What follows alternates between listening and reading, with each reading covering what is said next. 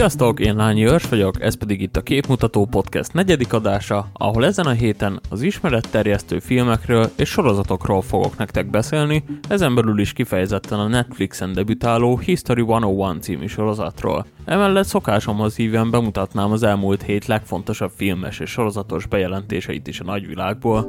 Tartsatok velem!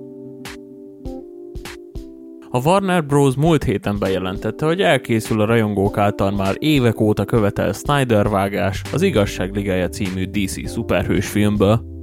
A megjelenésekor nagy vihart kavart film, a DC filmes univerzumának bosszúállóiként kívánta bemutatni a szuperhős csapatot, ám a film megítélése mérföldekkel elmaradt a konkurens Marvel filmek sikereitől. A film elkészülését az is nehezítette, hogy a rendezői székben ülő Zack Snyder egy családi tragédia miatt kénytelen volt otthagyni a munkálatokat, hogy azt később a Marvelt is megjárt Joss Whedon vehesse át. A kézfilmen erősen érződött, hogy nem egy kéz dolgozott a végső vágáson, ám keringett egy pletyka a stúdió környékén arról, hogy az eredeti rendező Zack Snyder készített egy másik vágást a filmből, ami a pletykák szerint sokkal jobban is sikerült. Ez válhat elérhetővé a nézők számára 2021-ben, ám napra pontos dátumot még nem közölt a stúdió.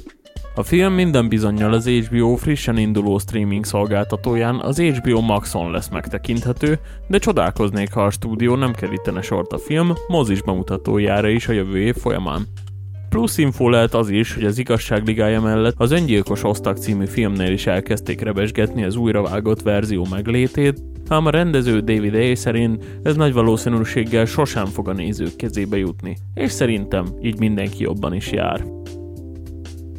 Ha már szuperhősöknél tartunk, múlt hét óta nézhető az HBO Go kínálatában a DC új Stargirl névre hallgató sorozata, melynek a mai napon már a második része is felkerült a streaming szolgáltató kínálatába.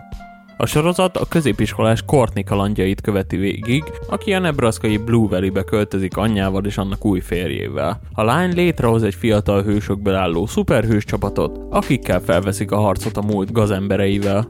Külön érdekesség, hogy a sorozat alapjául szolgáló képregények eredeti alkotója Geoff Jones készíti a szériát is, méghozzá egy olyan képregény alapján, aminek a főhősét a balesetben elhunyt hugáról mintázta. Ha más nem is, ez biztosan garantálja, hogy a készítő szívét, lelkét bele fogja tenni a projektbe.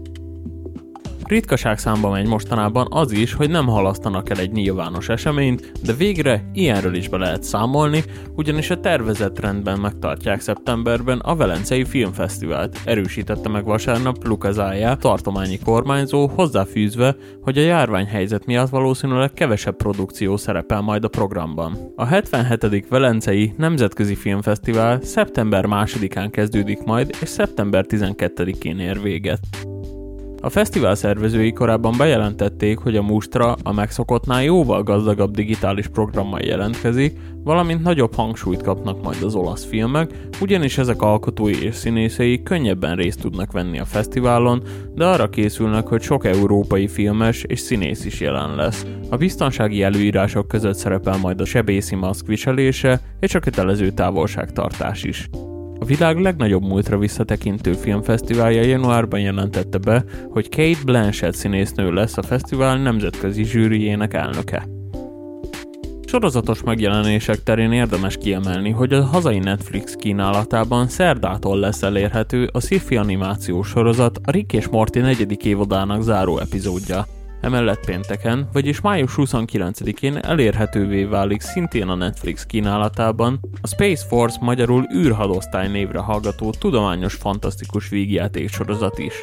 A széria alkotói közül többen is részt vettek a kultikussá vált amerikai Office sorozat készítésében, köztük a sorozat főszereplője Steve Carell színész humorista is.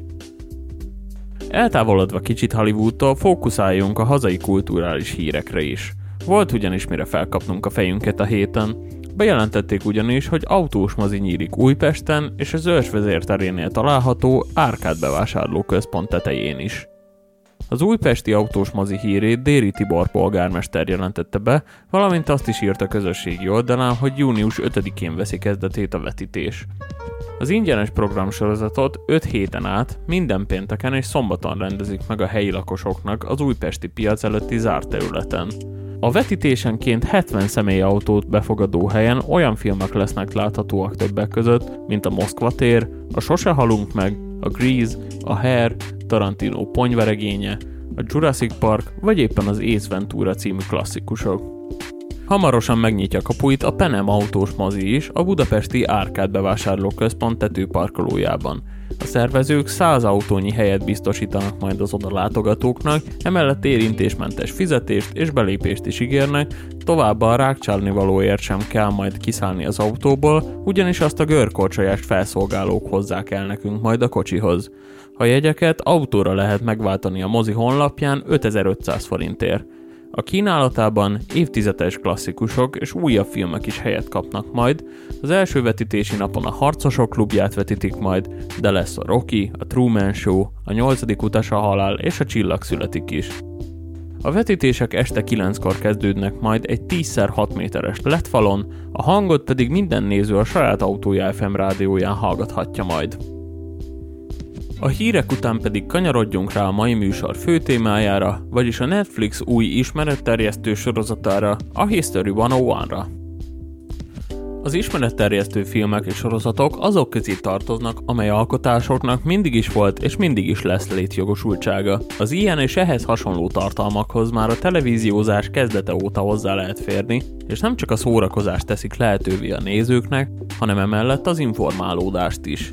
Az általános és középiskolák is előszeretettel használnak hasonló tartalmakat oktatásra, amelyek egy fejlődésben lévő gyermeki elmére aztán különösen pozitív hatással vannak, ugyanis ha csak néhány percre vagy néhány órára is olyan helyszíneket, állatokat, tudományos felfedezéseket vagy társadalmi témákat mutatnak be ezeken keresztül számukra, melyek hatására a gyermekek nem csak mikrokörnyezetüket kezdik el jobban megérteni, de a globális gondolkodás kifejlődését vagy továbbfejlődését is eredményezhetik.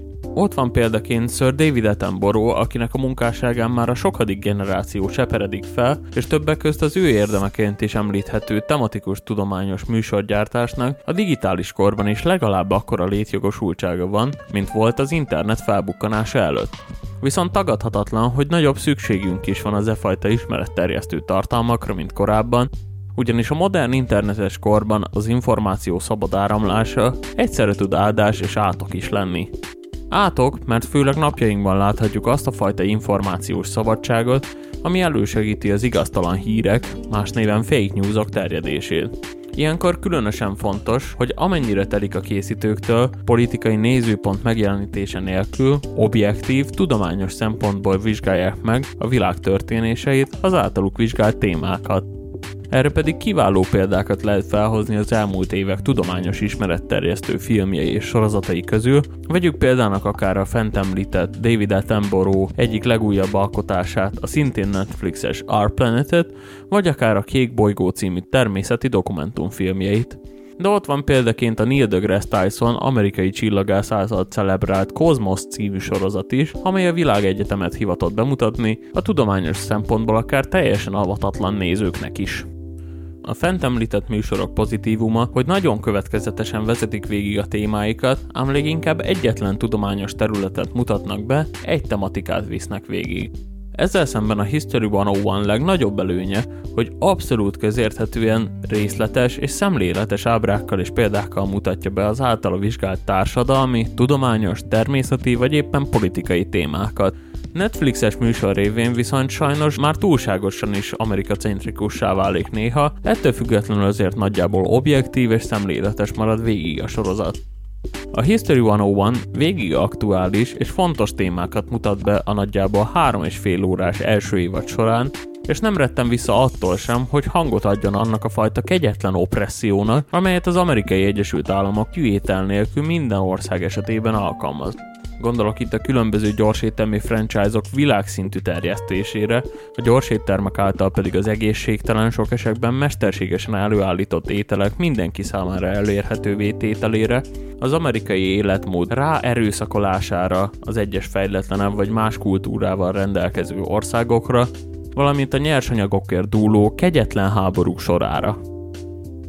A sorozat első évada 10 részből áll, ezeket pedig tematika szerint három fő csoportba lehet sorolni. A politikai történelmi témájú epizódok többek közt foglalkoznak a kínai népköztársaság felemelkedésével és megállíthatatlannak tűnő térnyerésével, a hidegháborúval és az ezt követő űrversennyel, valamint a közelkeleti háborúk és az Egyesült Államok olajszomjának összefüggéseivel is. Társadalmi szempontból fontos témák is bemutatásra kerülnek. A gyors éttermek terjedése és az ezek által forgalmazott ételek egészségre gyakorolt veszélyes hatásai mellett a műanyagok és az egyszer használatos műanyagok túlzott használatával és az ezek alternatívájának tekinthető egyéb anyagokkal is foglalkoznak. Mindemellett nem mennek el szó nélkül az éc feltűnésének bemutatása és az az ellen való küzdelem interpretációja mellett sem, valamint a feminizmus és a női egyenjogúsági harcok történetét és jelenlegi helyzetét is bemutatják. Tudományos témakörben a robotok és a mesterséges intelligencia fejlődését, az atomenergia térnyerését, valamint a genetikai módosítások, a génmódosított ételek témakörében is rengeteg új, vagy éppen kevésbé ismert nézőpontot mutatnak be. A sorozat nem csak az egyes témakörök jelenlegi helyzetét, hanem azok történelmi kontextusát, múltját és lehetséges jövőjét is bemutatják, ráadásul témától függően, de rendkívül hatásos felvételekkel tudják megerősíteni a mondani valójukat. Az egyes bemutatott témák pedig azért is fontosak, mert ezek azok a topikok, amelyek az elkövetkezendő éveinket, évtizedeinket vagy akár évszázadainkat nagyban meg fogják határozni. A mesterséges intelligenciák fejlesztése kétségtelenül át fogja formálni a hétköznapjainkat, ahogyan azt teszi már napjainkban is. Egyes okostelefonok már most tartalmaznak ilyen és ehhez hasonló technológiát, csak úgy, ahogy a jövő autóinak tervezett önvezető járművek is a téma pedig fontos diskurzusokat is magával hoz. Vajon meddig engedhető meg az egyes cégek robotizációja, hol kezdi el az veszélyeztetni a társadalmi békét, az emberek foglalkoztatottságát? Azt a kérdést is felveti, hogy a mesterséges intelligencia által begyűjtött felfoghatatlan mennyiségű adathalmaz kinek a fennhatósága alatt fog állni. Tulajdonképpen annyi a kérdés, hogy a nagy tech cégek vagy az egyes tagállamok fogják-e begyűjteni az állampolgárokra begyűjtött adatokat. Na meg az, hogy megbízunk-e bennük. Épp úgy fontos kérdése lesz az elkövetkezendő évtizedeknek az atomenergia kérdése is. Leszögezhető ugyanis, hogy napjaink egyik leghatékonyabb energiatermelőjének számítanak az egyes atomerőművek, és azt is hozzá kell tenni, hogy jelenleg is a világ összes energiatermelésének 10%-a ezekből származik. Mégis rendkívül veszélyes technológiáról beszélünk, elég csak Csernobil vagy Fukushima esetére gondolni, amikor is évekig, még inkább évtizedekig lakhatatlanná váltak a környező területek. Az pedig továbbra is megoldatlan, hogy a zöld energiaként számon tartott atomenergia melléktermékével mit fog kezdeni az emberiség, ugyanis természetes lebomlásra nem számíthatunk. Reméljük nem térnek vissza a korábbi gyakorlatok, amikor is a szennyező végtermékkel teli hordókat a tengerbe dobálták.